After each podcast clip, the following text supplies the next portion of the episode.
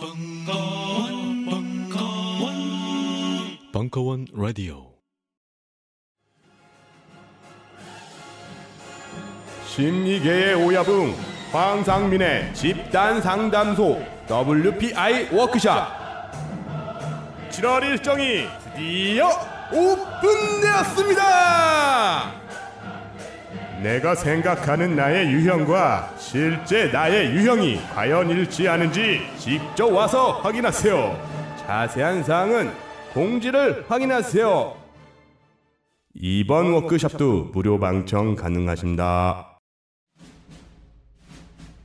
스마트폰에 바이블, 벙커원 어플이 대폭 업그레이드 되었습니다. 강좌 및 강의별 결제 기능 탑재, 멤버십 회원이 아니라도 벙커원 동영상들을 골라볼 수 있는 혁신. 바로 확인해 보세요. 특별 편성. 강헌의 오빠 사이드 4강. 신화를 만든 월드컵의 순간들. 일부. 7월 3일 강연.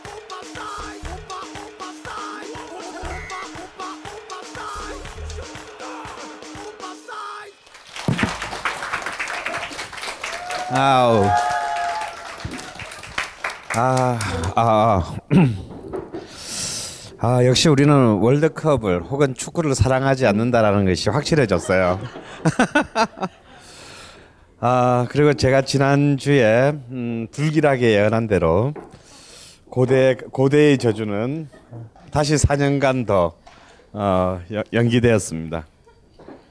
아, 그리고 오늘 좀 아마 이 오시는 동안에 음, 오늘 또 좀 글쎄요. 음. 굉장히 또 좀 슬픈 또 장면이 있었죠.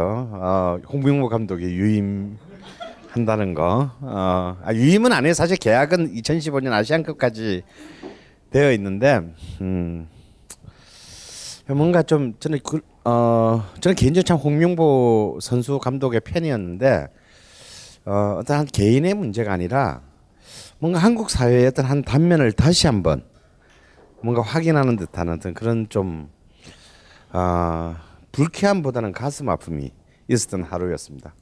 그리고 어제 참 오래간만에 축구가 없어서 아마 그 잘못 들었는데 굉장히 힘드셨던 분들이 어, 있을 거예요. 어, 아, 뭔가 있어야 되는데 한 시부터. 어. 자 오늘 이제 마지막에서 두 번째 시간입니다.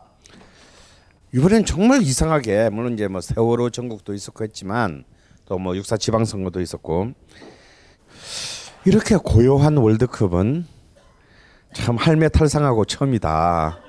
어, 어, 그런데 정말 어, 제가 여러분 아시다시피 제가 눈으로 목격한 물론 이제 뭐 중계를 통해서 경기장에서 그 1970년 월드컵부터 저는 제 생애를 함께 해왔는데 지난 제가 목격해온 그 44년간의 월드컵 중에서 이번 월드컵이 그냥 경기 그 자체의 재미와 어, 감동은 어, 정말 가장 큰 월드컵이 아닌가. 적어도 16강 전까지는 어, 물론 이제 그 개회가 되기 전까지 뭐 브라질 내에서의 사회적인 문제나 이런 많은 것들이 참 좀 안타까운 일들이 많았었는데 막상 이제 이 뚜껑이 열리고 난 뒤에 그냥 그냥 축구 팬의 한 사람으로서 경기를 즐기기에는 정말 역대 최강의 가장 재밌는 월드컵이다.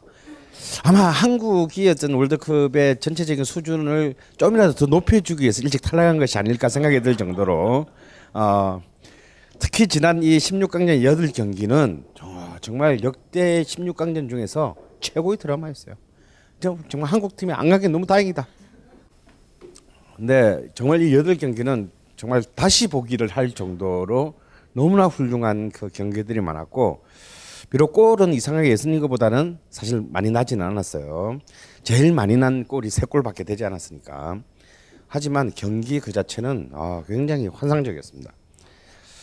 자, 그래서 역시 지난 시간과 마찬가지로 뭔가 좀 이 지난 주에 있었던 한국 팀 탈락? 그까짓 건 뭐 중요한 거 아닙니다. 뭐 우리만 탈락했나? 어, 어 스페인, 잉글랜드 다짐 싸고 갔어요. 어. 우리 엄마가 제가 어릴 때부터 저한테 가르쳐준 딱 한 개 인생의 고- 교훈이 있어요.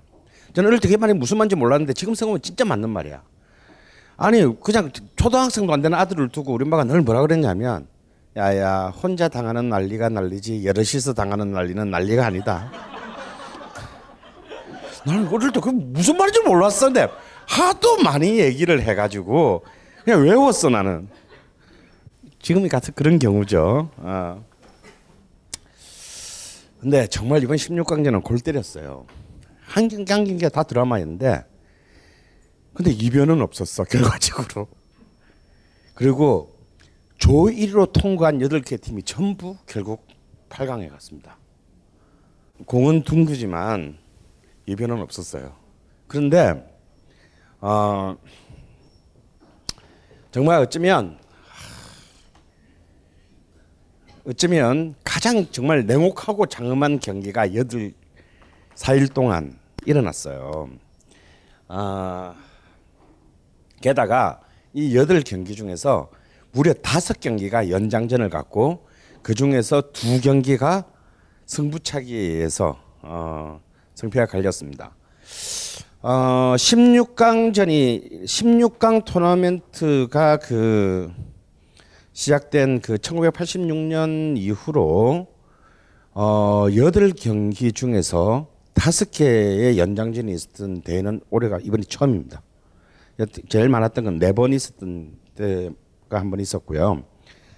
그런 정도로 경기는 정말 최후의 순. 그리고 이상하게 이번에 연장전 경기는 꼭 버저버터가 나올 뻔한 경기가 계속 있어가지고 끝까지 한 번은 어, 저 아르헨티나하고 스위스 하는데 112분째에 결승골이 터지는데요. 그러니까 연장 후반 12분에 아니 112분이 아니고 117분에 결승골이 터지는데 그 1분 전에 제가 너무 오줌이 마려워가지고 설마 무슨 일이 있겠나 하고 왜냐면 그때 선수들이 둘 다 다 지쳐가지고 다들 흐느적거리길래 아 오줌 누고 와야지 하고 이제 오줌을 딱 누고 또 이렇게 이제 아파트다 보니까 크게 틀어놓지를 못하잖아요. 그리고 그럼 아무 생각이 와 앉았어요. 숫자가 0경이 1경이 돼 있는가? 이 뭐야 이거? 이걸 나중에 다시 보기로 봐야 했다는 아, 그, 아 그리고 이제 음, 이두 골차 경기는 두 게임밖에 없었어요.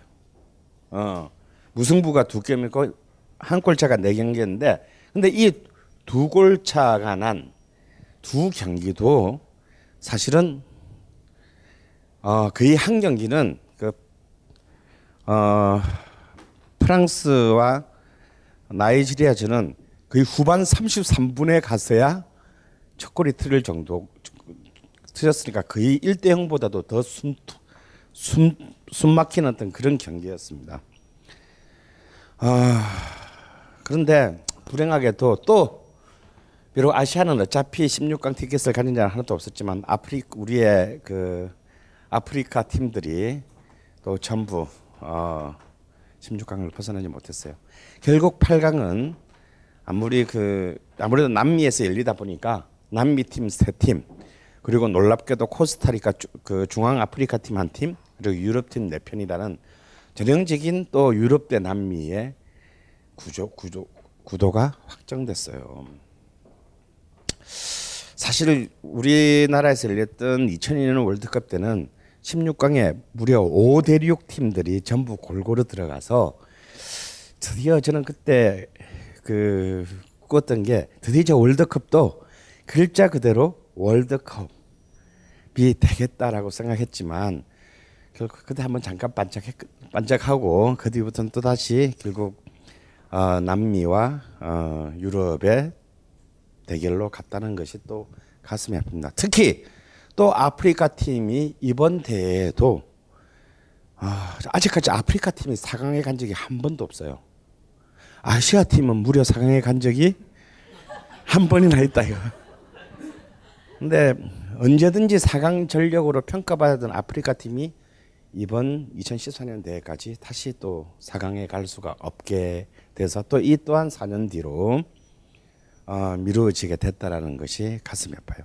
근데 어, 이번에 보셔서 아시겠지만 보신 좀 경기를 띄엄띄엄이라도 보신 분은 아시겠지만 어, 이번 16강전에 끝난 상태에서 2014년 월드컵에서의 가장 어, 전 세계 언론이 다 투어서 얘기하고 있는 것처럼 이번 14년 월드컵의 가장 큰 특징은 아시아의 뽀록이라고 저는 어, 정의하고 싶어요. 지난 그 남아공 월드컵 때만 하더라도 아시아 아프리카 팀이 무려 네 팀이 16강전에 진출했습니다. 근데 이번 대회는 아시아 팀은 전패 무승의 기록으로 완전히 그 뭐라 그러죠? 그 저기 그 왜 고등학교 판에서 왜 저 남 등급 그 올려주는데 밑에 깔아주는 애들. 어, 타팀 승률 제공자로서 어, 전락했다라는 게 좀 굉장히 가슴 아프고 어, 하물며 홍명보 감독의 이 유임 소식에 대해서 영국의 언론이 굉장히 그 어이없는 반응을 가디언진가요? 아니 저런 저런 경기를 하고도 감독을 유임시킨 나라는 도대체 어떤 나라야라는 어떤 그런 어, 비아냥까지 받아야 되는 참 처참한 아, 그런 아, 가슴 아픈 대회가 되었습니다. 경기는 질 수 있죠. 예, 질 수 있습니다. 뭐 이긴 사람 있으면 지는 사람이 있는 거고 1등 있으면 꼴찌가 있는 거죠. 근데 정말 이번에 그 탈락한 두 팀, 알레, 알제리와 그 나이지리아는 아 정말 어떤 기사 제목을 그렇게 뽑았더라고요. 아 이렇게 뭐 지레 어, 지더라도 이렇게 져야 한다. 아 정말 그 경기가 끝난 뒤에도 특히 알제리하고 그 독일 경기는 경기가 끝난 뒤에 그 중계 카메라가요 이긴 팀 레브 독일의 레브 감독 잠깐 비추고 사실은 거의 세 배가 넘는 시간을 알제리 감독과 선수들을 비췄어요. 이 얘기는 뭐냐면 아 이 이 경기에서 실제로 정말 진정한 감동을 준 팀은 독일이 아니라 알제리다라는 거예요.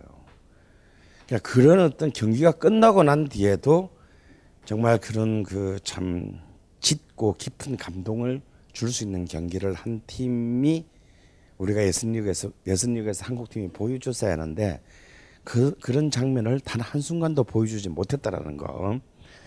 아, 그러고도 아무도 책임을 지지 않겠다라는 모습은 지난 4월달에 우리나라의 어떤 다른 모습을 떠올리게 합니다.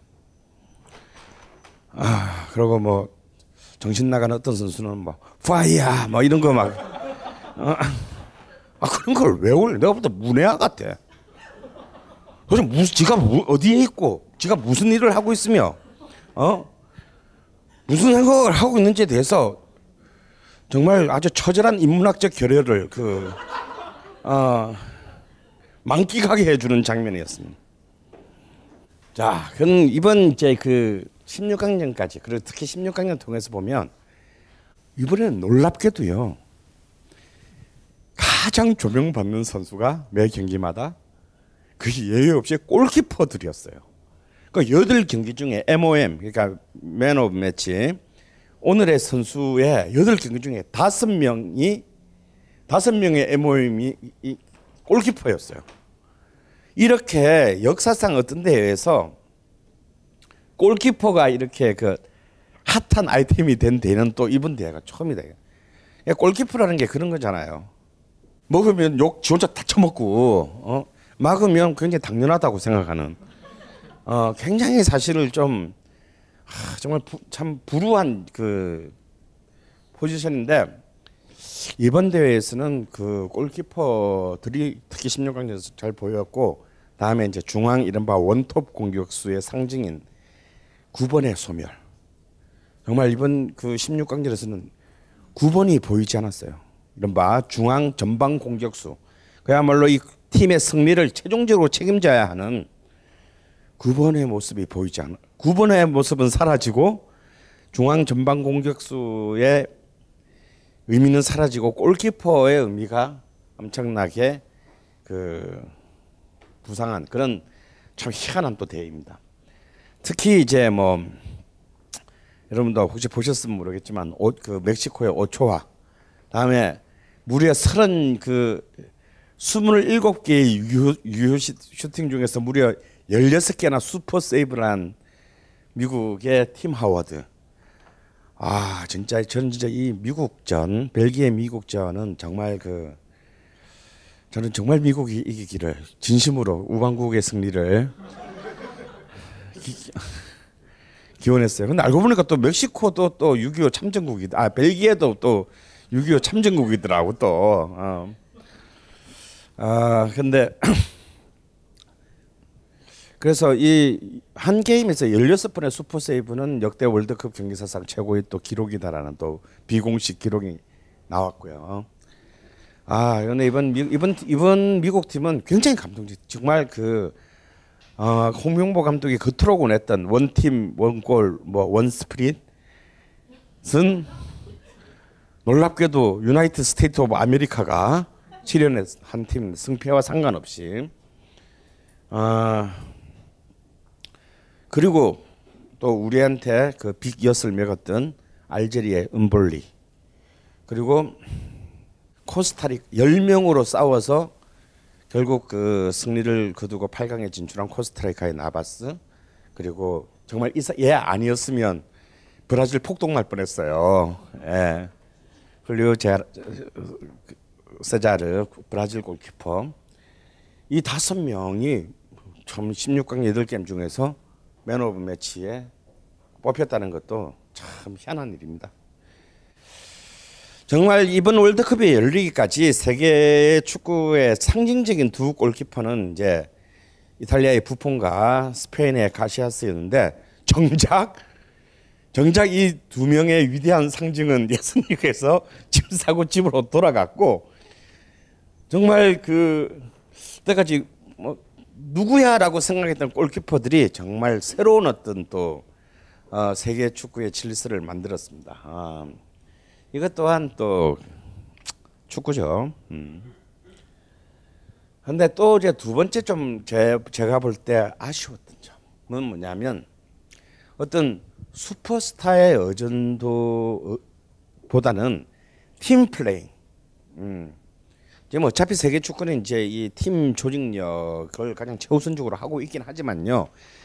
그 중에서도 가장 그 팀 플레이를 통해서 굉장히 새로운 어떤 그 어, 감동을 불, 몰고 온 칠레, 멕시코, 스위스, 미국, 알제리, 나이지리아 팀이 전부 어, 아깝게 정말 반뼘 차이로 어, 탈락했다라는 점이 좀 굉장히 그 특이할 만한 일입니다. 근데 아 오늘 혹시 코스타리카 제일 여덟 경기 중에서 제일 사람들의 관심을 들건 혹시 코스타리카 그리스 경기 보신 분 계세요?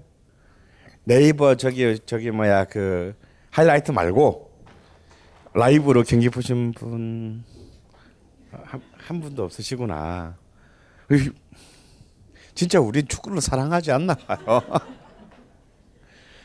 나 이번 16강전 경기 경기 중에서 라이브로 경기를 하여튼 한 경기 이상 본 적이 있다.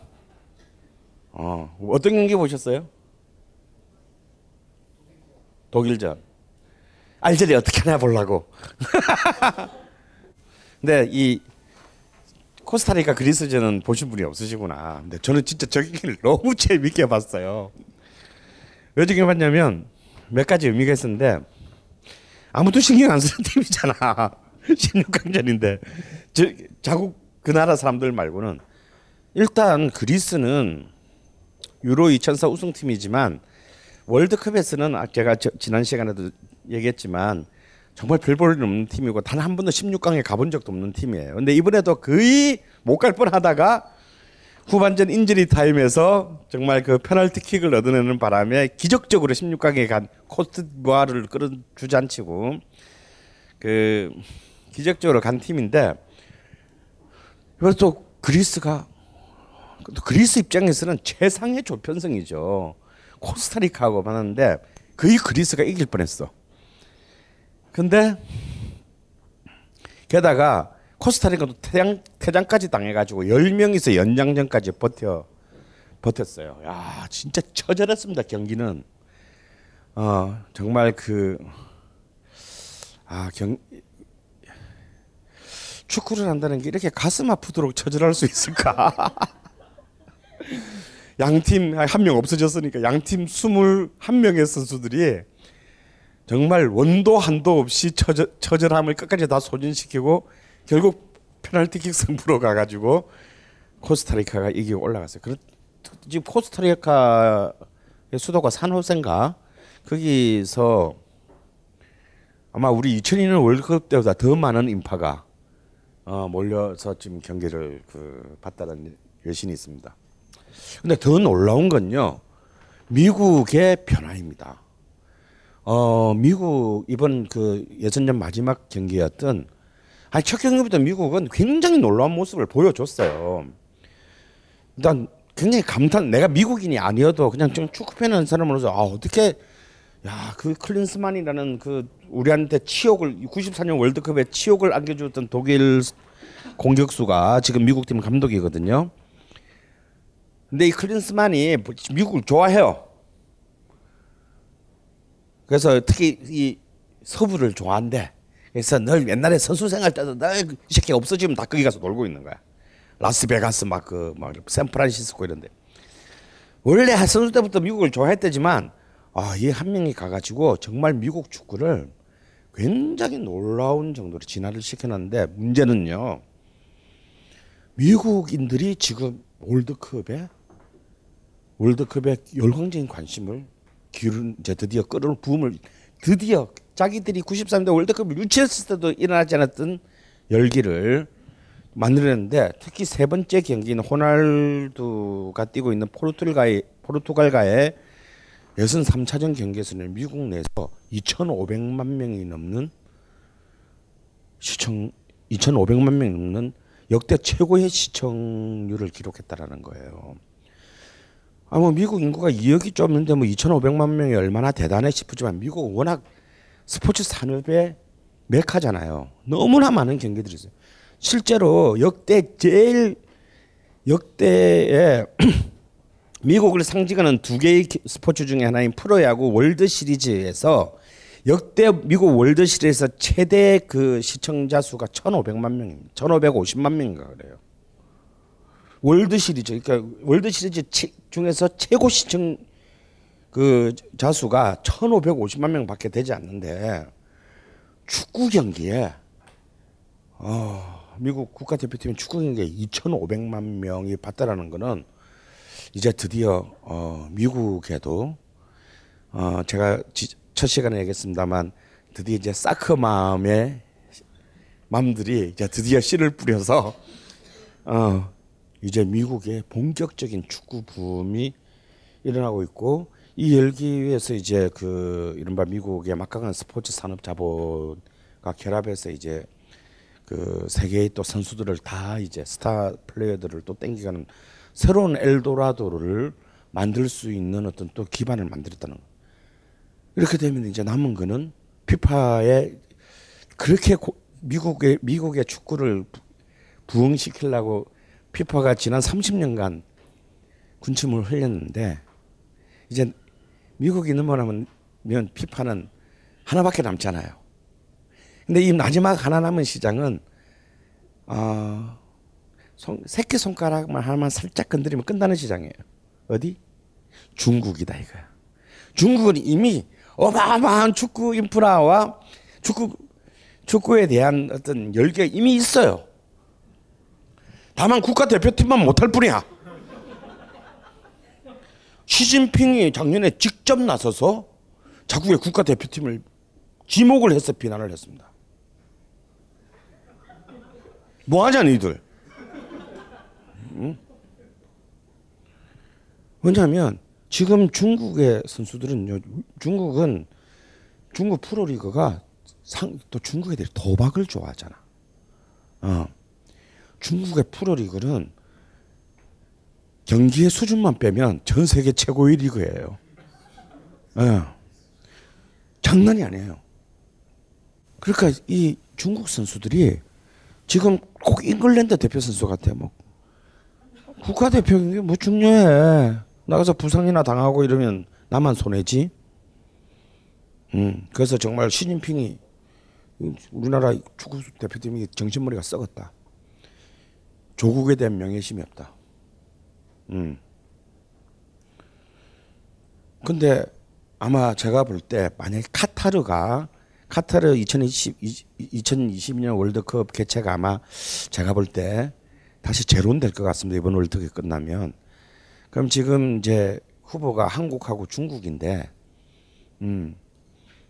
제가 볼 때 중국의 피파가 선심을 크게 쓸 것 같아요. 어차피 아시아에서는 해야 되고 그러면은 한국 하면 했잖아 반, 반, 반이지만 그 니들 지금 경기하는 거 보니까 영 임팩트도 없고 감동도 없다.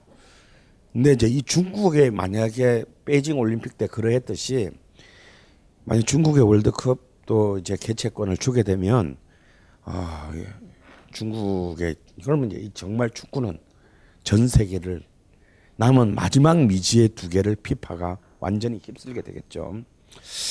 이런 것이 이제 이번 16강 전까지의 그 상황이었습니다. 한번 그 제가 좀 제가 한 건 아니고요. 우리 벙커 원이 아주 삿빠지게 어, 편집을 아주 짧게 짧게 했습니다. 한번 아무래도 뭐 못 보신 분들이 많, 많으니까 하나하나를 아주 라이트하게 찔러보죠. 아 먼저 아 저는 이 경기가 솔직히 저는 칠레가 이길 것 같다는 생각을 했어요. 뭐 아무도 돈을 걸자는 사람이 없었기 때문에 내기를 하지 않았지만 아 근데 저는 이제 칠레가 이길 것 같다는 생각을 하면서 무슨 생각이 드냐면 그 순간 브라질은 전국적 폭동으로 돌입할 텐데 월드컵이 끝날 수 있을까? 월드컵을 마지막까지 보기 위해서 어쩔 수 없이 브라질이 이겨야 되지 않을까? 막 이런 뭐 내가 해줄 필요가 없는 걱정까지를 하면서 봤는데 진짜 브라질은 지옥을 한열 번을 갔다 와가지고 간신히 어, 정말 그 골 줄리오 훌리오 세자르의 선방으로 페널티킥 성부차기까지 가가지고 아주 거의 이겼는데요. 한번 어, 일단 1대1로 경기는 비겼습니다. 그 장면을 한번 보도록 하겠습니다. 벙커원 멤버십 1주년 도래. 갱신 시 처음 가격 그대로. 만료일 확인하여 너도 나도 자산 증진. 지금 바로 벙커원 홈페이지에서 확인해 보세요. 이게 연장 후반 종료 1분 전이에요. 저게 들어갔으면 우리는 이제 더 이상 월드컵을 못 보는 거야. 어? 정말 신이 존재하기는 하나 봐요. 어. 야, 근데 저 피냐의 슛이 진짜 저딱 순 들어가는 줄 알았어요. 여기 골대를 맞고 나오면서 이제 브라질은 이제 거의 뭐 지옥 문 앞에서 구원받았습니다. 근데 이제 브라질의 첫 골을 보면 네이마르가 코너킥을 하고 두 명의 중앙 수비수가 골을 만들어요. 티아고 실바가 헤딩으로 공을 돌려준 걸 어, 430억짜리 선수인 아 870억인가 이번에 파리 생제르맹으로 옮기면서 말말 할지 어마어마한 돈을 받고 왔어. 아 470억이구나. 받고 간 다, 다비드 루이스가 마치 한국의 구자질에 꼴는 것처럼 굉장히 어거지로 전혀 브라질스럽지 않은 골 막 이상한 데 맞고 들어가는 거 있잖아요. 어, 어, 굉장히 좀 굴욕적인 골이야. 만약에 예전에 브라질 같으면 넣어놓고도 아 이거 골 치지 마. 아 가오 떨어져. 아, 그냥 저 핸들링으로 할게요. 막 그러고 갔어야 되는 그런 골이에요. 근데 막 그걸 놓고 막 다비드 루이스가 뭐 너무 좋아가지고 아주 오두방정을 떨면서 세레모니를 합니다. 저는 그 저게 이제 전반 저게 한 18분인가의 상황인데요. 저는 제가 오두박 저 이상하게 막 온몸으로 막 공을 꾸겨서 넣은 주제에 막 무슨 들때 브라질이 상태가 안 좋구나. 저걸 놓고 저렇게 좋아하다니. 그리고 브라질은 역 브라질이라는 국가의 역사가 시작된 이후로 자기 나라 땅에서 칠레에 한 번도 진 적이 없어요. 그런 팀을 상대로 저 이상한 막 어, 어디 저 서사모아 군도 팀이나 늘 골을 넣고 그것도 막 티아고 실바하고 다비드 루이스는 세계 최강의 중앙 수비수들입니다. 그 둘이가 골을 넣었다는 걸 뭘로 의미하죠? 아니 중앙 수비수가 한 골 넣을 동안 120분 동안 나머지 선수들은 뭐 했대? 아 이게 지금 현재 브라질이 봉착해 있는 게다가 지금 네이마르는 부상까지 당해가지고 8강전에 거의 불참이 그못 뛸게 확실시되고 있습니다. 이게 지금 브라질이 지금 봉착해 있는 모든 총체적인 난국을 저한 골이 보여줘요.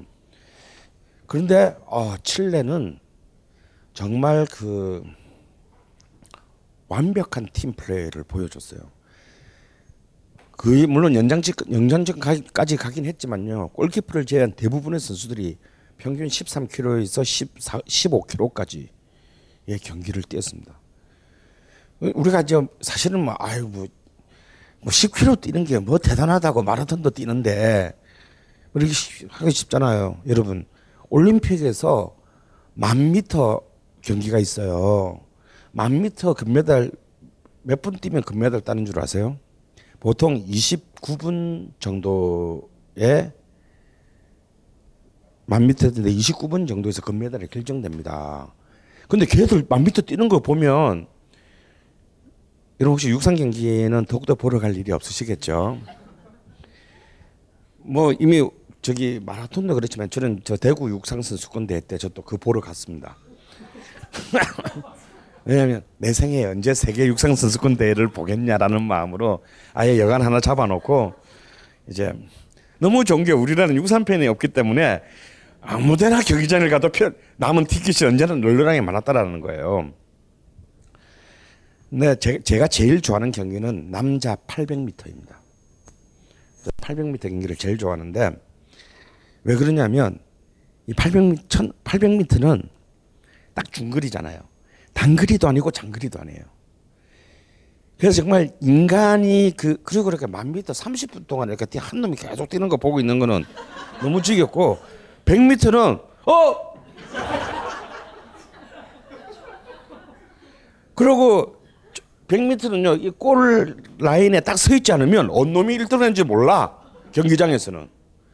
그러면 이 전광판을 봐야 돼 어, 전광판 보고 싶어 어느 놈이 이긴지 알 것 같으면 뭐하러 거기서 봐 비싼 돈 내고 그냥 TV 보지 근데 정말 이 800m야말로 어떤 한 인간의 몸이 가지고 있는 극한의 가장 적절한 순간 한 1분 40초 정도의 시간 동안 아주 지벽적으로 보여주는 경기거든요. 그래서 제가 800m를 굉장히 좋아합니다. 근데 하도 그러고 이렇게 대구 육상수 군대는 티켓 값도 진짜 싸더라고. 게다가 또 대구 참여연대가 어디에서 표를 뽀리 해 와가지고 그, 그 아는 사람 후배를 만났더니 이거 왜 왔니? 어나 육상 보러. 아 이거 씨 표를 뭉텅이로 줬어 저한테. 그래 감사합니다. 그러고 이제 그 표 가지고 이제 가서 한 3일 동안 계속 앉아서 하루 종일 그냥 육상 봤는데 해필이면 그 세 번째 보는 날이 이제 만 미터 결승이었어요. 여러분 만 미터 요즘은 만 미터 뛰는 줄 아세요? 땡 하면요.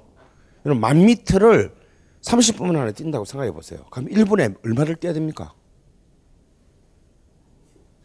네? 1분에 아니 그 계산 대충 해보면 말잖아. 어 1분 3 30을 나누면 1분에 거의 3 뭐야? 300m야? 아 3000m를 뛰어야 돼. 1분에 1분에 3000m라는 것은 10초에 300m인가? 그렇지. 1, 분에 1분에 3,000m를 뛸 수는 없지. 어, 300 1분에 300m를 뛰어야 돼요. 그러면 그러면 10초에 6분의 1로 나누면 10초에 50m를 뛰어야 됩니다. 그죠? 그러니까 계속 그를 25바퀴를 도는데 우리 보통 일반인이 전력을 질주해서 뛰는 속도로 시작하면 뛰고요. 마지막 두 바퀴 남겨놓고는 거의 100m 선수가 뛰는 속도로 뛰어야 메달을 따요. 그게 꼬장 10km라고. 평생 존나 뛰, 기만 하는 그 육상 선수들이 그거 뛰고 나면요. 들어오면 다 그냥 다 실신합니다. 근데 축구 선수가 13km, 14km를 뛴다는 거는 이거는 진짜 이거 정말 새끼 밥 먹고는 할 수 없는 짓이에요. 1970년대까지만 하더라도요. 아무래도 가장 많은 선수들 중에서 이제 제일 운동량이 작은 포지션은 골키퍼고 그 다음으로 운동량이 제일 적은 것은 중앙 공격수예요. 아무래도 운동량이 제일 많은 것은 뭐겠습니까? 중앙 미드필더겠죠. 1970년대 초반까지만 하더라도 중앙 수비수 중앙 미드필더들의 평균 주행 거리는요 한 경기당 5km를 넘지 않았습니다. 1970년대 초반까지만 하더라도 그러니까 대충 아, 아 공화 어 공홈 좀 이제 좀 몰다가 또 대충 그래 다니면서 어 여기 여기 막 그런 거 있잖아 꼭 꼭 공 못하는 놈들이 막 손만 계속 들고 막 그래요. 그러니까 대충 이제 이 자기의 포지셔닝 포지셔닝 플레이라고 하죠. 자기의 구역만을 지키는 그러다 보니까 한 90분 안에 뛰어봐야 한 5km 이상 뛰지 않았다고. 제일 많이 뛰는 애들조차가. 근데 칠레는 지금 예선 리그부터 더 16강전까지 거의 대부분의 선수들이 평균 10km 이상의 주행거리를 보여줬다는 거예요. 이건 뭔 얘기냐면 완벽하게 골키퍼를 포함한 11명의 선수들이 조직적으로 이 경기장을 지, 공간을 지배했다는 얘기예요. 여기에 브라질 팀들이 사실 혼이 나갔습니다. 그래서 저는 칠레가 16강에서 브라질을 만난 거는 정말 이번 경기에서 이번 대회에서 제가 제 개인적으로는 굉장히 가슴 아팠어요. 그리고 그 유니폼도 옛날 우리가 98년 월드컵 때 입었던 유니폼과 똑같아. 어 빨간색 상의에 파란색 팬츠 존나 촌스러운 그 좋아. 어, 우리 98년 때 그 입었던 거. 어, 우리 완전 네덜란드 5대 0으로 발릴 때 그 그, 그 유니폼. 아 5대 0으로 발릴 때는 아래로 흰거 입었구나. 근데 이 마지막 골이 빗나가서 어, 됐는데 근데 참 또 이 월드컵의 저주는 이 경기에서도 그된게 그 아름다운 골을 넣은 산, 그 칠레의 에이스 산체스가 승부차기에서 실축합니다.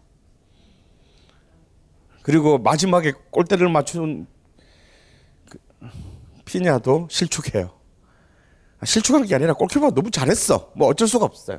모르긴 해도 브라, 브라질 땅이 넓어서 아마 집계가 아직 안 되고 있는 것 같은데 이 승부차기 순간에 몇 명이 떡실실을 하지 않았을까. 야, 이게 이게 정말 만약에 브라질이 우승한다면 요 골대 때문입니다. 제가 볼 때 브라질 우승 못할 것 같아요. 지금 분위기를 봐가지고는. 근데 저는 어, 브라질 사회의 안녕과 질서를 위해서 결승전까지만 해도 진출해 줬으면 하는 개인적인 소망이 있습니다. 그리고 이제 아, 콜롬비아 이 우루과이전은 가장 살짝이 개인적으로 가장 맥 빠진 16강전이었어요. 왜냐하면 유일한 9번이라고 할 수 있는 이번 대회 유일한 9번이라고 할 수 있는 우루과이의 아, 치아레스 선수가 이제 전 경기 출장 금지 처분이 내려져서 못 넣음으로써 사실 우루과이는 사실 경기 시작 전부터 이미 어, 진 상태였어요. 어, 그러니까 이번 대회는 9번이 존재하지 않는 9번이 9번의 존재감이 가장 희박한 대회인데 유일한 존재감을 갖고 있었던 유일한 선수가 선수가 이빨 관리를 잘 못하는 바람에 어 제가 볼 때 그 치과 담당 그 담당 치과를 바꿔야 될 것 같아요. 그 친구는 이빨 관리를 잘못하는 바람에 경기를 못 뛰게 되면서 사실은 이 경기는 걔가 수아레스가 있었 있다 하더라도 지금 현재 그 콜롬비아는 남미 예선전을 2위로 통과한 팀이고 어 펠레의 입방정 때문에 그 94년 월드컵에서 그 예선 탈락하고 그 자살골 먹었던 미국전에서 자살골 먹었던 선수는 귀국하자마자 살해당했습니다. 꼬스 두바른가 하는 그 선수는 그 콜롬비아 갱단들한테 사살됐어요. 그러니까 미리 경고했어요. 귀국 즉시 사살.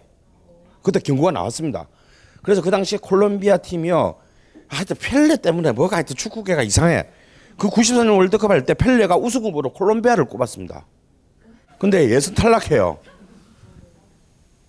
그래가지고 그 당시 콜롬비아 감독은요 에콰도르로 망명했습니다. 그게 끝나고 귀국하면 죽을 것 같으니까 그냥 그냥 뭐 놔두고 그냥 에- 에콰도르로 망명했고 그 탈락의 결정적인 원인을 두 번째 경기에서 자살골을 먹은 에- 에스코바른가 하는 선수는 귀국하자마자 며칠도 안 돼가지고 기관총으로 그냥 집에서 그냥 사살 다- 당했던 그런 참 진짜 가슴 아픈 그런 그 역사를 갖고 있는 콜롬비아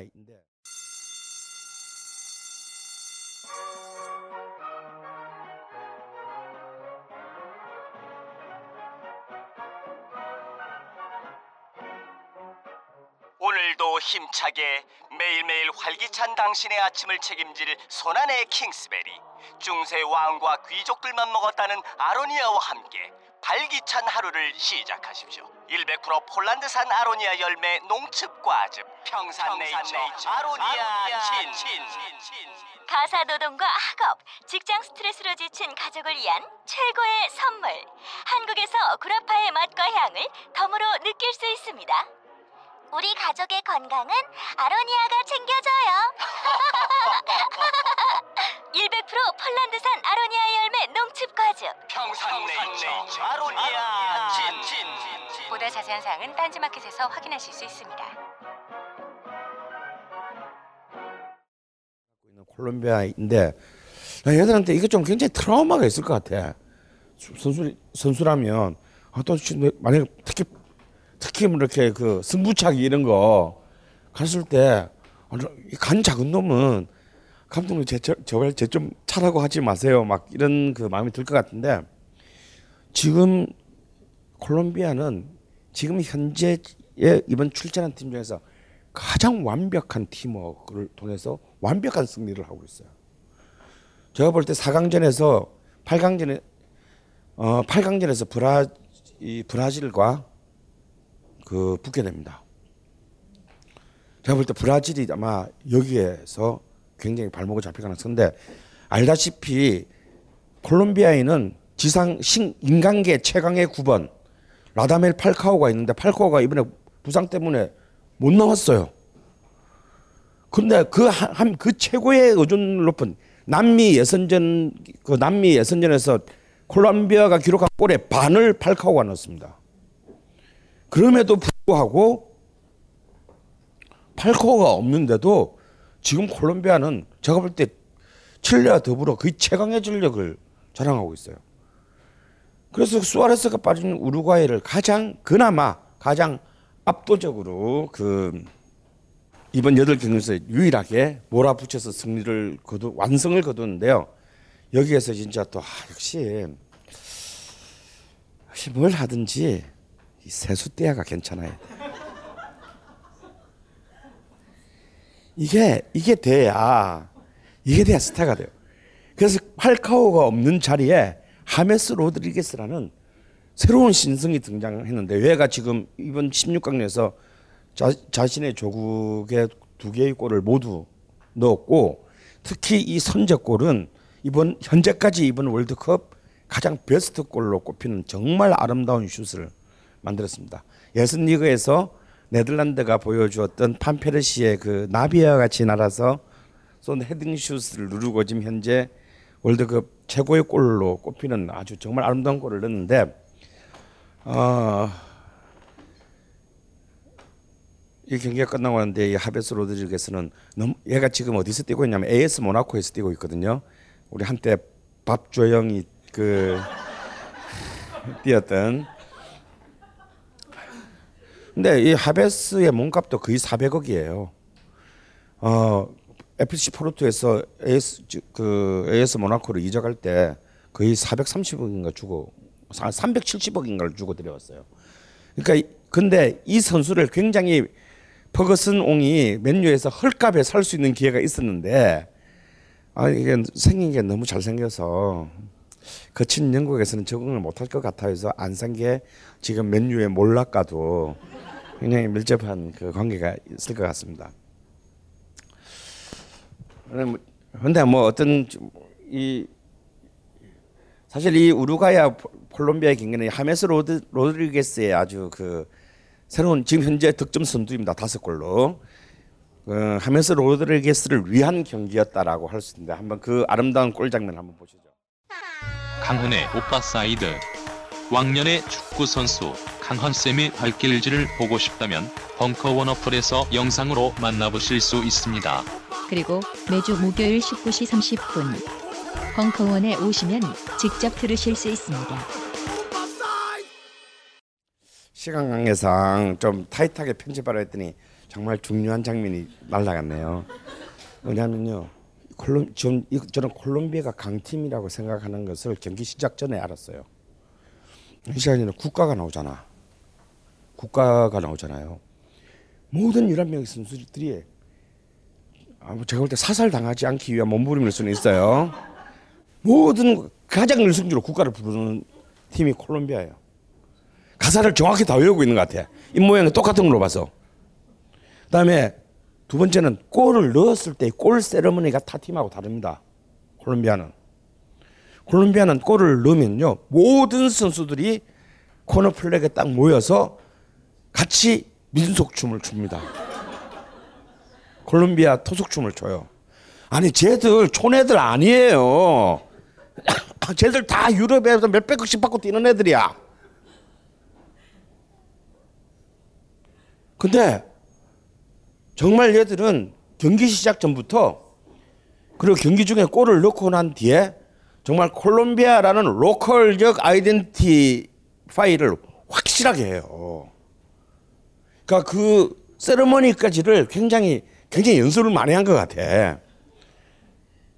아 그런 데서 아 얘들이 지금 정말 우리가 어떤 하나의 힘을 응징력을 집중력을 발휘해서 승리를 쟁취하겠다는 성취 동기가 가장 완벽하게 통제된 팀이구나라는 것을 정말 경기 시작 전과 골 직후에 보여줍니다. 이런 팀을 상대로 이기기는 쉽지 않습니다. 여기서 우루과이는 사실 개변 개인적인 지명도나 능력으로 보자면 수아레스가 빠질 거 빠졌다 하더라도 우루과이는 이미 작년 대회 4강 팀이고 그 전력에 큰 훼손 없이 더 강화된 팀이에요. 근데 거의 경기 내내 맥, 맥도 써보지 못하고 콜롬비아한테 일방적으로 밀렸습니다. 이게 축구예요.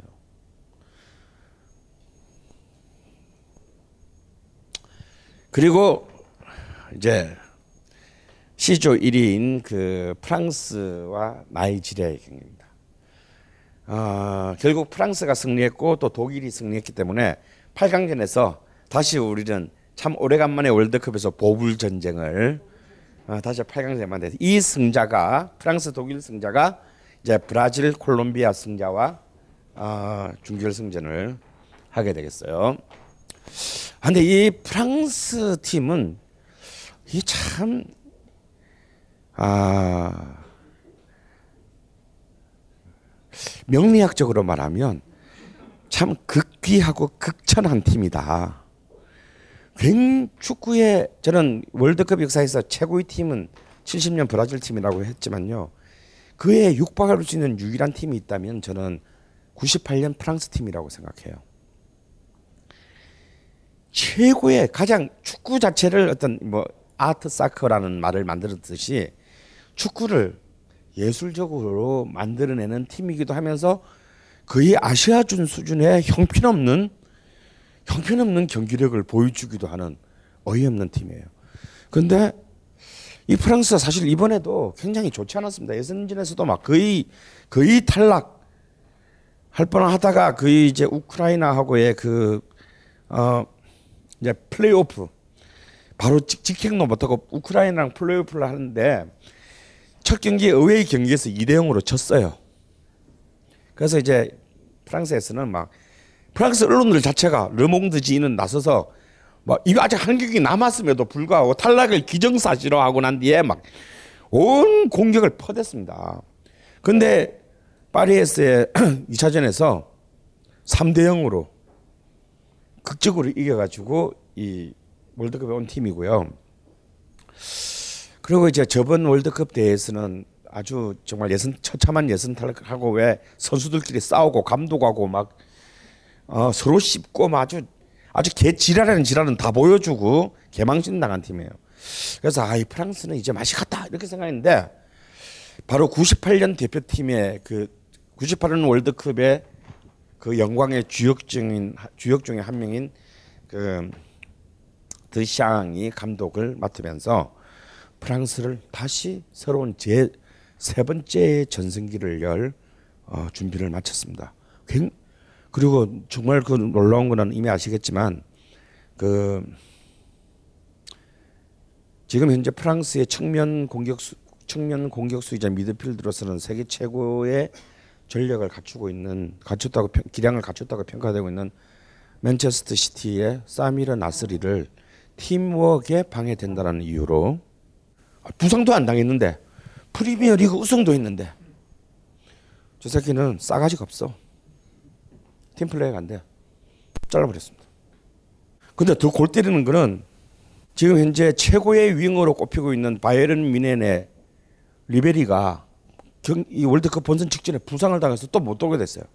보통 이렇게 되면 딱 포지션도 거의 뭐 좌우가 바뀌 좌우가 좀 다르긴 하지만 이렇게 되면 감독이 못 이기는 못 이기는 척하고 이 나스리를 뽑게 됩니다. 대부분의 감독. 왜냐하면 이 정도 내가 한번 그 전에 자른 것으로 얘가 충분히 어, 정신을 차렸겠지.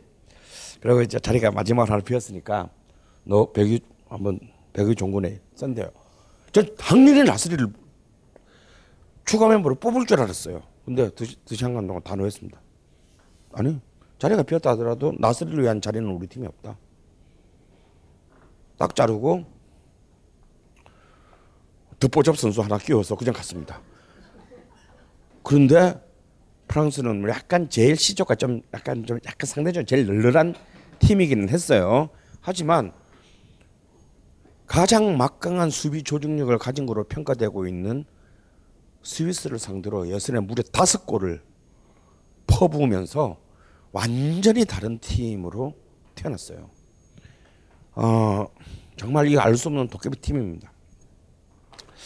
실제로 98 이게 참 이 뭔가 리더십에 대한 정말 한국하고 너무 비교가 되는 이제 그 이런 장면인데요. 제가 좀 이따 얘기했지만 98년 자기들이 우, 프랑스가 우승할 때도 그때 이제 이른바 프랑스 역사가 난 아니 유럽 역사가 난 명장이라고 꼽히는 에메르 자케 감독이 프랑스 팀을 이끌고 있었는데 그때 프랑스 팀은 사실 별 볼일 없었습니다. 96년 이제 그 시점까지만 하더라도 별 그렇게 뛰어난 팀은 아니었어요. 근데 에메르 자키가 딱 맡으면서 정말 듣보잡인 애들, 젊은 애들을 대거 기용하고 당시 맨유의 신화였던 에릭 칸토나를 프랑스 역사상 뽕텐느 다음으로 최고의 공격수라고 꼽히는 에릭 칸토나를 아예 자국에서는 월드컵임에도 불구하고 바로하게 발탁을 거부한 역사를 갖고 있는 팀이에요. 그리고 우승을 합니다. 그리고 예선리그 때 그토록 훌륭한 경기력을 보였던 디에르 킹 앙리. 앙리가 16강전에 딱 부진하자마자 8강전부터 전술을 바꿔서 아예 앙, 앙리를 배제시키고 전술 자체를 바꿔서 결승전까지 가가지고 브라질을 3대 0으로 꺾고, 꺾고 우승을 하죠. 이런 어떤 감독의 확고한 어떤 그 자신의 철학에 입각한 그 리더십을 지금 바로 그 에메르 자케 감독 밑에서 월드컵의 우승의 영광을 누렸던 지금 지금 현재의 드샹 감독이 보여주 이 월드컵이 시작되기 전까지 자신의 팀을 만들었고 이제 정말 어떤 벌써 슈퍼스타 우리 같으면 막 걔가 정말 목발 짚고 다닐 정도만 아니라면 뽑아야 되는 그런 세계 최고의 두 공격수를 한 명은 배제하고 한 명은 부상으로 잃고서도 지금 98년 이후에 최고의 경기력을 보여주면서 지금까지 왔고요. 그 그것은 아, 또한 16강전에 물론 이렇게 말하는 게 쉽게 이긴 것 같지만 진짜 개 고생했습니다. 거의 뭐 후반 33분까지 아 이거 오늘 오늘 또 연장전이구나라는 생각이 들 정도로 나이지리아가 선전했어요. 근데 전반전 장면에서 굉장히 중요한 장면인데 이게 알제리전하고 비슷합니다. 알제리하고 알제리하고 독일전도 그랬고 프랑스하고 나이지리아는 그렇고 전반전에 둘 다 먼저 골을 넣어요. 나이지리아가. 근데 둘 다 나이지리아하고 알제리아의 선취골이 둘 다 간발의 차이로 오프사이드 판정을 받아요. 나중에 이렇게 느린 화면을 보니까 오프사이드는 맞아. 맞기는 맞아. 근데 그냥 주시, 부심이 아니야 골이야라고 하더라도 뭐 충분히 그럴 수 있겠구나 할 정도로 정말 정말 한 어 뭐라고 해야 되지 엄지 발톱 한 개.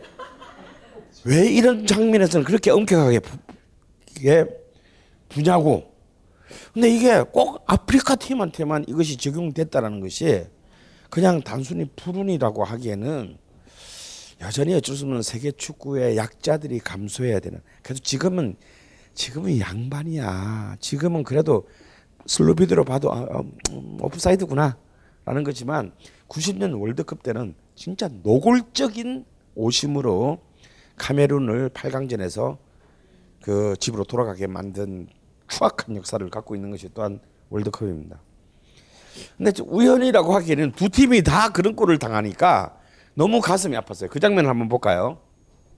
씨 하자마자 굉장히 팽팽했어요. 근데 사실은 이 경기도 음, 어, 이 경기도 저는 이번 대회 어, 월드컵 이번 출전팀 중에서 제일 훌륭한 골키퍼가 있다면 저는 나이지리아의 이 엔야마라고 생각하는데요. 아 우리 지난 2010년 월드컵에 우리가 나이지리아하고 붙었을 때도 이 골키퍼였어요. 그때도 이미 세계 최고 기량의 수준을 보여줬는데 이번 경기에서도 정말 이 엔야마의 그 플레이는 아주 정말 그 정말 발군이었습니다. 이런 선수들의 경기를 보고 있으면 아 누구라고는 잘 모르겠는데 어, 대한민국 팀의 골키퍼는 어 그냥 이렇게 그 필드 플레이어가 이렇게 그 골키퍼 유니폼 입고 장갑을 끼고 들어가서 보고 있는 듯한 그런 느낌. 왜 서 있는지 참 모르는 장면들이 굉장히 많았어요. 하, 또 역시 이제 이 세계의 축구팬을 감동으로 몰고 간 경기가 있다면 이번 여덟 경기 중에서 독일 알제리전인데요. 아 저는 진짜 이 경기를 아마 제가 이때까지 본 수많은 경기 중에서 정말 가장 이렇게 이렇게 그 뭐랄까 그 가슴이 저민 듯한 느낌으로 본 그는 아마 역사상 베스트 5 안에 드는 경기가 아니었을까 싶을 정도로 정말 훌륭한 경기였고 근데 그거 아세요? 이 경기가 있기 전까지 독일하고 알제리아는 알제리는 역사상 딱 두 번 붙은 적이 있어요. 근데 두 번 다 독일이 졌어. 그러니까 알제리는 뭐 너희들이 알든 말든 우리는 쟤들한테 한 번도 진 적이 없다니까. 우리는 전승팀이야. 뭐 이런 자부심이 있는 팀인데요. 한 번은 사실 64년도에 그냥 이렇게 친선 경기를 한 거고 두 번째 경기가 뭐냐면 이제 제가 한번 이 시간에 얘기를 잠깐 했습니다. 화면도 보여드렸고 기억은 안 나시겠지만 어, 82년 그 스페인 월드컵에서 예선전에서 당시 세계 거의 최강 팀 중에 하나였던 소독이 알제리한테 2대 1로 패배했어요. 그게 아주 이제 역사상 이제 그 이변의 베스트 10에 들어가는 경기입니다. 그때 알제리는 굉장히 훌륭한 경기를 보여줬는데 그때 알제리는 2승 1패를 했는데 탈락하는 처음이자 마지막 팀이 됩니다. 승점 6점을 넣고도 어? 승점 6점을 넣고 탈락 예선 조별리그를 탈락한 처음이자 마지막 팀이 됐어요. 왜냐하면 맨 마지막 경기에서 독일하고 오스트리아가 단합을 해가지고 그 딱 독일이 1대 0으로만 이기는 순간에만 골 득실차로 알제리가 탈락하게 됐어요. 근데 독일이 시작하자마자 한 골을 넣어. 그리고 거의 70분을 공격을 하지 않고 오스트리아도 공격을 하지 않고 시간을 보내는 진짜 더티 월드컵에서 가장 더러운 경기를 해서 나치 시절에 독일 오스트리아 간의 그 협력이 92년 스페인에서 재현했다라는 그 정말 세계적인 비난을 받는 경기를 해요. 그러고 난 뒤에 그때도 말씀드렸지만 월드컵의 룰이 바뀝니다. 예선리그 마지막 경기 두 경기는 같은 시간, 다른 장소, 같은 시간에서 하는 걸로. 왜냐하면 이미 알제리는 경기를 끝냈고 한 경기 남았으니까 그 앞에 결과에 맞춰서 승부를 조작한 셈이 됐으니까요. 물론 요즘은 다 핸드폰도 있고 이래가지고 뭐 경기 중에도 얼마든지 저쪽 경기를 막 들으면서 뭐 하려면 할 수는 있겠지. 근데 어쨌거나 조별리가 마지막 경기 세 번째 경기는 같은 시간 내에 두 게임을 하는 룰로 바꾸게 만든 그 가장 더럽고 추악한 기억 기억을 갖고 있는 두 팀이 다시 정말 벼랑 끝에서 16강의 토너먼트에서 만났는데 정말 32년 만에 조우예요. 그러니까 사실 알제리아 입장에서는 만약에 우리나라가 그런 꼴 당했으면 내가 볼 때 피파 문 닫아야 돼. 적어도 홈페이지는 폭파됐어. 어. 한국의 한국의 위대한 해커들이 아마 독일 축구협회 홈페이지는 최소한 아작을 냈, 냈다는데 제 전재산과 제 그 왼쪽 팔을 팔목을 건다. 근데 그래서 이 경기는 사실은 굉장히 그 32년의 그 한 한이 이렇게 만난 그런 정말 경기였고 근데 그게 걸맞는 정말 명성부였어요. 전 후반이 한 골도 안 나거든요. 한 골도 나지 않았는데도 정말 그 경기장 안에 안에 그, 그 팽팽한 긴장감이 한순간도 흐트러짐이 없는 정말 그의 알제리는 그의 손에 들어왔는데 놓칩니다. 이상하게 전반전 18분, 20분에 꼭 아프리카 팀이 선제골인데 전부 다 그게 오프사이드야. 그리고 이제 그 골은 이제 역시 연장전에 딱 들어가면서부터 역시 이제 이 부잣집들은 이유가 다 있어요. 달리 부자가 아니야. 아, 결국 이제 연장 근데 이번에 그 역시 어 알제리의 그 명감독인 어 할릴 호지치는 또 예선전 또 새 경기하고 또 다른 완벽한 새로운 카드를 뽑아 들어서 지난 월드컵부터 계속 독일 팀을 맡고 있는 다음 월드컵까지 맡을 걸로 예상되는 레브 감독을 굉장히 당혹하게 만들었지만요. 결국 연장전에 가서는 이제 서도 독일 팀의 그 어, 펀더멘탈이 드러납니다. 뭐 그렇지만 승리는 결국 어, 강자들의 것이었고요. 근데 이, 이 경기 전반전에서 제가 참 놀라운 장면을 하나 어, 캡처를 했습니다. 한번 보실까요? 역시 독일은 전통적으로 이 골키퍼와 수비 조직력이 뛰어난 팀이긴 한데 아 정말 이 지금 현재 독일 골키퍼 유럽 지금 최고의 골키퍼로 꼽혀 있는 노이어가 새로운 개념을 만들어내요. 스키퍼라는 개념을 새로이 만들어냅니다. 골키퍼 플러스 스위퍼. 어. 근데 문제는 뭐 나올 수 있지. 그래 보통 지나가지고 뚫려서 그냥 그냥 골을 먹잖아. 그냥 나와가지고 막아내 처리를 하고 들어간다라는 거예요. 여기서 지금 이제 그 현대의 골키퍼는 그 전에 골문함을 지키는 그냥 문지기가 아니라 정말 아 열한 번째 수비수로서의 거의 어, 자기 진정의 반의 영역들을 사실상 커버하는 마지막 스위퍼의 존재임을 보여준 아주 명장면이었습니다. 근데 방금 그 알지리의 역습은 굉장히 놀라운 역습이었고 그 막강한 스피드와 조직력을 자랑하는 그 독일 수 우리 사실 알지리 때 첫 골 저렇게 뚫려 가지고 그냥 골키퍼 포함해서 세 명이 바보 되면서 끝났잖아요. 아. 근데 저기서는 정말 한 명의 골키퍼가 이것을 단호하게 저지하는 아주 장면이었습니다. 딱 이게 딱 클래스의 차이입니다. 이제 한 연봉 한 2억 받는 애들하고 이제 한 100억 받는 애들의 차이다. 근데 정말 정말 이 칠레와 더불어서 이번 대회에서 아, 가장 놀라운 반전을 보여준 팀은 제가 우리 첫 시간에도 얘기했지만 멕시코예요. 아, 정말 저는 멕시코 팀을 보면 정말 불가 미스테리어스한 팀이에요. 늘 16강에는 가. 어? 16강을 못 벗어나. 어, 이번에도 거의 뭐 브라질하고도 굉장히 호각의 승부를 보였, 보였었고요. 정말 압도적인 어떤 그런 또 칠레, 콜롬비아에 이어서 압도적인 팀 조직력을 보여줬는데 하필 16강에 또 네덜란드를 만났어요. 그런데 거의 후반 42분까지는 멕시코가 승리를 눈앞에 두고 있었어. 네, 딱 3분을 남겨놓고 뒤집어집니다.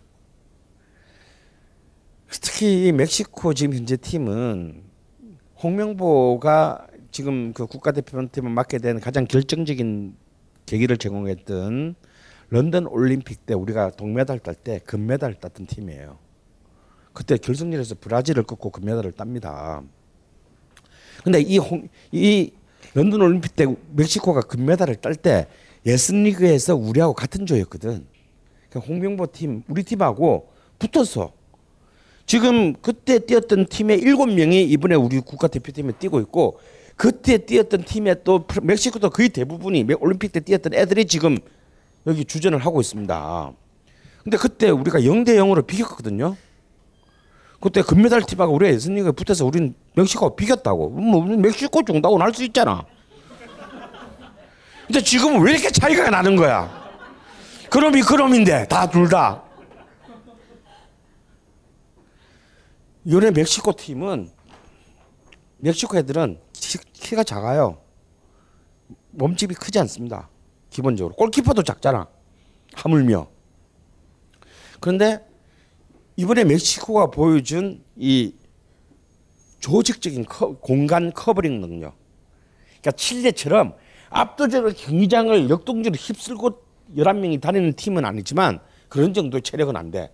근데 어떤 부분 전술에 있어서의 순간적인 공간 점거 능력에 있어서는 가장 아름다운 이 조직력을 보여준 팀으로 평가돼요. 그런데 이제 지금 현재 제가 볼 때 가장 우승이 유력한 팀으로 보여지는 네덜란드하고에서도 정말 엄청난 potential을 발휘합니다. 거의 잡 거의 네덜란드를 거의 벼랑 위에 딱 세워놓고 한 발은 이제 빠지고 마지막 발만 차면 떨어지는 판에 스네이드가 오렌지 군단을 구, 구원합니다. 아 정말 오초아 이 이번 대회 최고의 수확으로 여겨지는 오초아의 이 제가 볼 때 얘는 약간 머리도 좀 약간 애가 좀 정신없게 했잖아요. 약간 약간 얘는 선수라기보다 약간 어 무당이는 그 약간 얘가 보면요 이렇게 그 경기 중에 보면 이렇게 선방을 하고 난 뒤에 아까 우리 나이지리아 골키퍼 있잖아. 막 선방하면 또 그런 골키퍼 됐어. 아뭐 어떻게든 이렇게 막 선수들과 카메라의 조명을 받으려는 막, 막 이런 거 하고 막 괜히 화내고 지가 선방해 놓고 아니 선방했으면 됐잖아. 근데 막 괜히 막 자기 수비수 화내고 막 이런 애도 있습니다. 근데 오초아는요 선방을 하잖아요. 약간 약한 필이에요.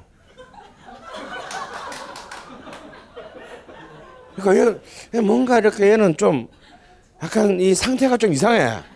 어. 정말 그 98년 캄포스 이후로 멕시코가 난 정말 걸출한 정말 천재적인 골키퍼가 등장했는데 이 16강을 마지막으로 못 본다는 게 너무나 아쉽습니다. 이번 경 브라질전에서는 아예 얘는 그 작두를 탔고요. 어, 이번 경기에서는 뭐 약간 그 향 좀 피웠습니다.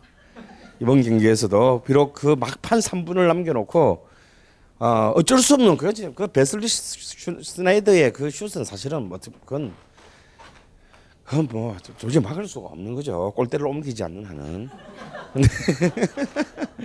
근데 뭐 어쩔 수 없, 그건 정말 어쩔 수 없는 거고. 아마 제가 그 이번에 슈네이드가 사실은 경기 내내 부진했어요. 앞에 경기도 별로 별로 안 좋았고 부진했는데 정말 딱 그 공 났을 때 걔 생각이 나면 순간적으로 그런 생각이 싹 지나갔을 겁니다. 이 순간이 자신의 어쩌면 인생에 굉장히 중요한 결절점이다라는 들어요. 정말 냅다 차는 그 에너지가 느껴져. 아마 제 구체적으로 지금 아직까지 공식 기록은 안 하는데 이때까지 기록 측정이 시작된 이래 월드컵에서 가장 빠른 슈팅, 가장 가장 빠른 속도 구속을 자랑하는 슈팅했을 것 같아요. 정말 무슨 총을 쏘듯이 공이 그냥 나라가 박혔습니다 골대에. 그리고 저는 그 로벤의 로벤은 사실 제가 보여주진 않는데 이 후반전에 넘어지기 전까지 두 번이나 헐리우드 액션을 했어요.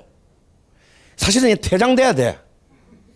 만약 멕시코가 그렇게 막 점프해서 넘어졌으면 두 번에 넘어졌으면 그게 퇴장이야 걔는. 근데 세 번째도 사실은 사실 이게 딱 걸려서 그렇게 막막막 넘어질 정도로 하는 게 아니거든. 저는 명백히 제가 볼 때 헐리우드 액션, 이에요 그리고 이 페널티킥을 불만한 게 아니에요. 근데 페널티킥을 안 불면 저는 퇴장시켜야 됩니다. 그게 아마 주심의 딜레마였을 것 같아요. 둘 중에 하나예요. 얘를 퇴장시키거나 페널티킥이거나. 왜냐하면 이게 첫 번째가 아니었기 때문에 벌써 세 번째였기 때문에 나는 그게 이 참 멕시코가 참 운이 없다 이런 생각을 하게 돼요. 하여튼 이번 대회 가장 강력한 우승 후보로 부상한 그리고 최고의 명장의 반열에 오를 티켓을 잡은 네덜란드의 루이 판할 감독으로서는 거의 거의 정말 어, 사경을 헤매다 기적적으로 다시 돌아왔습니다. 아, 이번 경기에서도 오초아의 선방쇼는 아주 훌륭했어요. 이거 보세요. 야, 나 이 장면을 보고 반했어. 보통 이런 이제 이런 이런 특급 공, 공격수들은 이런 경우에 저두 다리 사이로 넣거든요. 근데 본능적으로 무릎을 굽혀서 자기 다리 사이로 공을 빠지는 것을 막습니다. 아, 그리고 이제 네덜란드는 이제 이 멕시코의 벽을 넘으면서 8강전은 사실은 가장 행복한 티켓을 차지하게 됐어요. 이제 코스타리카, 그리스 승자 그 중에서 이제 코스타리카와 만나게 됐는데 코스타리카는 좀뭐 음, 이 호르에 핀투 감독의 지휘 아래 아마 2002년에 한국이 보여줬던 수준의 지금 그 놀라운 성과를 지금 내고 있는 팀입니다. 근데 아무래도 이들은 8강에서는 이제 좀 힘들지 않을까 싶은데요. 사실 그리스하고의 경기에서도 굉장히 고전했어요. 퇴장 한 명 퇴장 나가는 바람에 열 명이서 연장전까지를 버텨내고 결국 기어코 편을 승부차기를 가서 이기고 올라오는 정말 그리스는 정말 안 돼. 그리고 이제 아 방금이 누구 경기였지? 아 코스타리카. 예. 너무 존재감이 없어. 어. 근데 이번에는 워낙 언더독들 이렇게 전혀 예상치 못했던 복병들이 너무 마, 너무나 훌륭한 경기들을 너무 많이 보여줘가지고 사실 코스타리카도 정말 훌륭한 경기를 보여줬음에도 불구하고 약간 좀 어. 근데 이 또 아르헨티나하고 스위스가 이게 또 명승부는 아니었지만 이 경기야말로 유일하게 한 명의 영웅이 조국을 구한 이번 대회 유일한 경우였습니다. 근데 이, 이번 월드컵을 끝으로 이제 축구계에서 은퇴하는 명장 그 블레펠트 그 스위스 감독은요. 바로 이제 그 아르헨티나의 키 플레이어인 그 메시를 112분 동안 완벽하게 봉쇄를 했어요. 딱 한 번 메시에게 기회를 준 것이 패배로 어, 이어지는 아 정말 아 뭐라 그럴까요? 왜? 정말 이 것도 또 하나의 두 번째 알제리전에는 두 번째 장엄한 패배였는데요.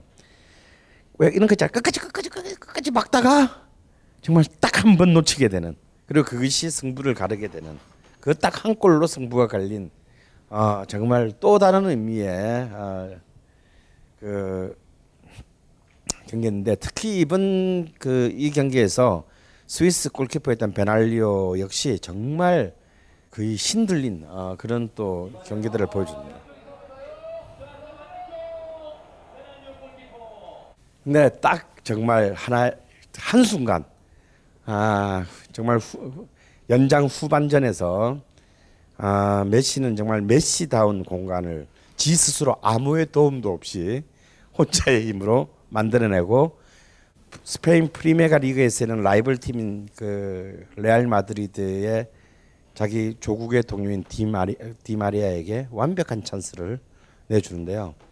정말 바르셀로나와 레, 레알 마드리드 두 에이스의 합작이 어, 아렌 지금 경제적으로 도탄에 빠진 아르헨티나를 8강으로 만듭니다. 정말 이날 이날 정말 디, 그 디마리아는 엄청 뛰어 13km가 넘게 뛰면서 유효 슈, 유효 슈팅만 거의 12개인가를 기록해요.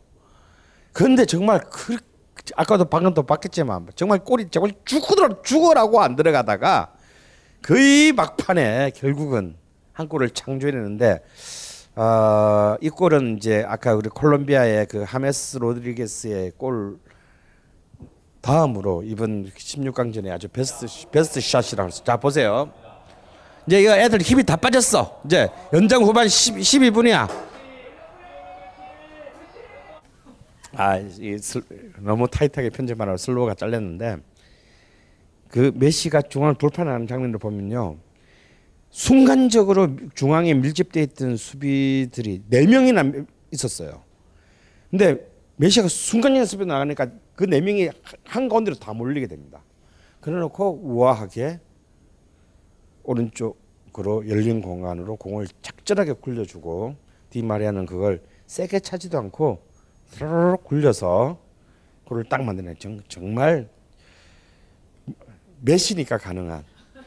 왜 그런 거 있잖아요. 왜 그 죽은 그 공명이 산 사마 중다를 무찌른다고. 아니 메시가 아닌데 아닌데 뭐네 명이 왜 그 중앙으로 모이겠어? 그냥 두 명은 야너 둘로 충분해. 근데 갑자기 또 메시가 들어오니까 알 그걸 왜 이런 거 있잖아. 그 제일 지랄 같은 거야. 알면서 몰리면 저쪽이 다 빈다는 걸 알면서 갈 수밖에 없는 본능. 어? 아니 당연히 뭐 생각을 하면 절대로 이 나머지 양쪽에 두 명이 가운데로 몰리면 안 되지. 근데 메시니까 어떻게 해서 슈퍼스타 근처에 가가지고 사인이라도 받아보려고 이 본능적으로 이렇게 몰린다 이거. 그 순간을 놓치지 않고 가장 딱 아름다운 각도로 이렇게 공을 어시스트하는 그런 감각들이 사실 이 장면이 나오기 전까지 메시가 거의 다 막혔어요. 거의 봉쇄됩니다. 이른바 그 스위스의 협력 수비에서 거의 봉쇄됐다가 딱 한 번에 그 난 공간을 결정 결정 짓는 것이 참. 참 아르헨티나가 좀 되는 일이 별로 없는데 축구도 잘 안 되고 안 되는데 아 참 그럼에도 불구하고 역시 고기는 먹어본 놈이 먹는구나 어, 스위스는 또 이렇게 8강에 못 가는구나 자 마지막 아, 가장 가, 그냥 정서적으로 가장 감동적이었던 아, 벨기에 미국전인데 이 또한 연장전까지 가는 혈전이었습니다. 근데 마치 독일 알제리전과 마찬가지로 역시 연장전에 이 경기도요 사실은 거의 미국이 잡았어요. 후반 정규 경기 후반전 거의 후반 종료 직전에 버저버터가 울릴 뻔했습니다. 미국 선수가 거의 노마크에서 꽂혔는데 자, 일부러 저기서 넘기기도 어렵겠다 싶을 정도로 실축을 합니다. 그리고 연장전에 들어가자마자 역시 역시 있는 집안 루카쿠가 어, 이제 벨기에 최고의 원톱 공격수죠. 루카쿠가 후보 선수로 있다가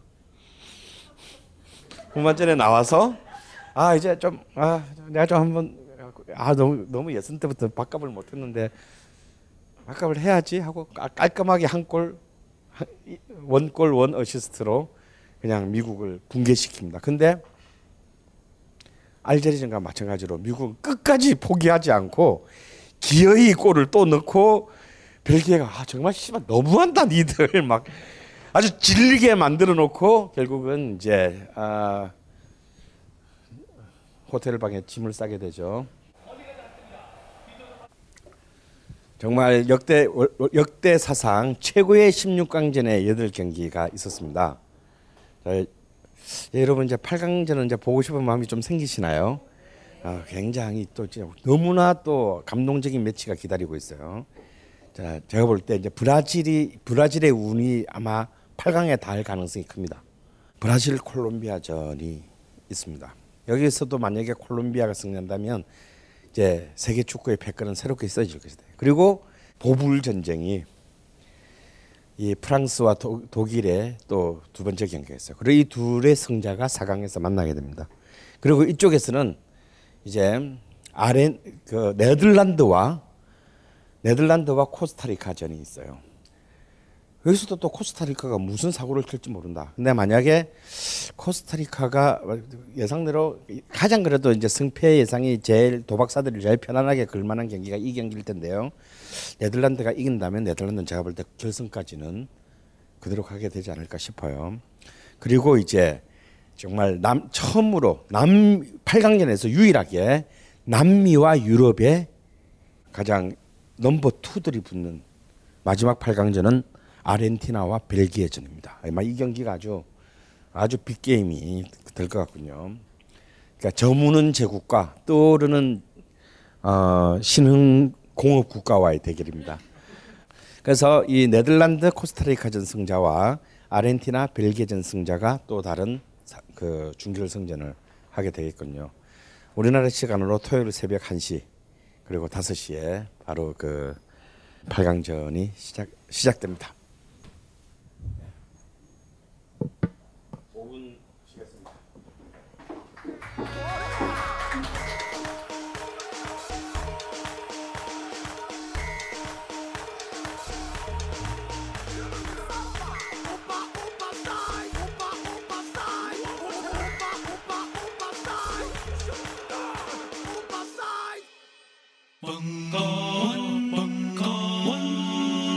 벙커원, 라디오.